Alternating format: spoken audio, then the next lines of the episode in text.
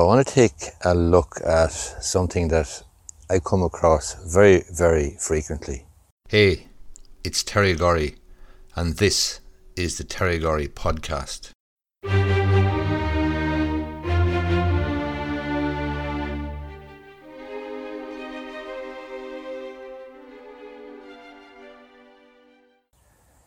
On a daily and certainly on a weekly basis, but even on a daily basis, I meet employees all the time who complain about stress at work and being stressed.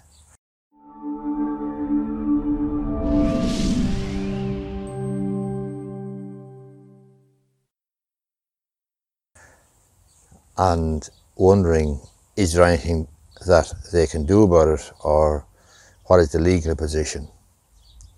When they refer to stress, they are essentially talking about situations like disciplinary procedures.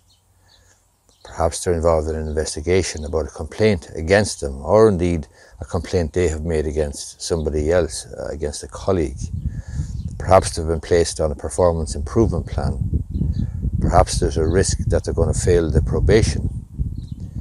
Also, they could be feeling stress as a result of the workload, or they could be feeling stress as a result of not getting a pay rise which they may have factored into their external finances.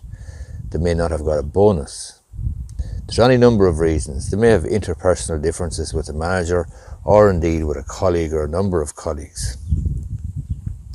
Bottom line is there's any number of reasons as to why a person may be suffering from occupational stress. But you need to be absolutely clear that occupational stress and actionable workplace stress are two entirely different things. Occupational stress is recognized by the courts as being present in the workplace and is something that you simply have to deal with. It's part and parcel of work.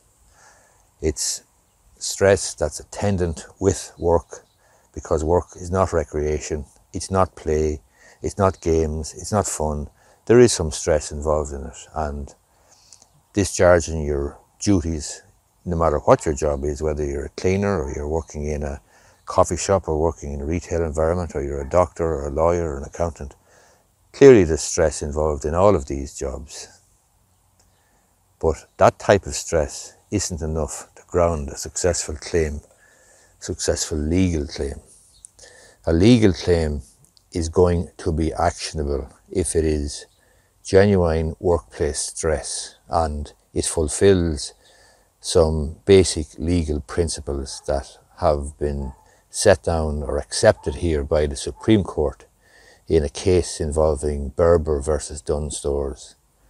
In that case, in that Supreme Court case, which has been affirmed and recognized and used again and again as authority for the propositions in it, in that case, the Supreme Court accepted and agreed the principles from an English Supreme Court case involving a man called, I think, Sutherland.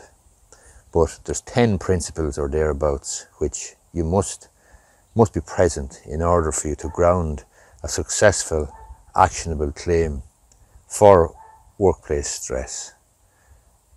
And if you were to summarize the four or summarize the 10 things down into four things that need to be present. One, there must be a duty of care. So there must be a duty of care from the employer to you. That's a very, very easy thing to show, very, very easy thing to prove. It's self evident and it's widely accepted that an employer has a duty of care to an employee. The other three things, however, are much less easy to prove. One is that you've suffered a recognized injury. You've actually suffered harm and it's an injury. It's not a condition like you're feeling a bit of stress or you're feeling stressed and you need to take a little break or take some time off. You must have suffered harm, you must have suffered an injury, and the injury must be recognizable. Secondly, the employer must have um, must have been or should have been able to, if he or she was not negligent, the injury or harm must have been reasonably foreseeable. If the harm wasn't reasonably foreseeable, if it wasn't foreseeable at all, well, then in those circumstances, it's very unlikely that the employer is going to be held liable or held negligent.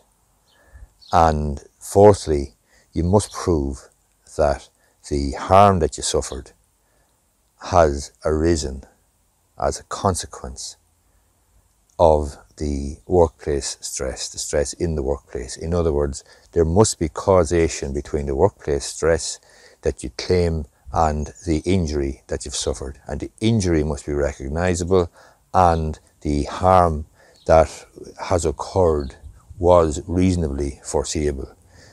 If those four things are present, then you have a claim that may succeed, but you do need those four things to be present at the very least.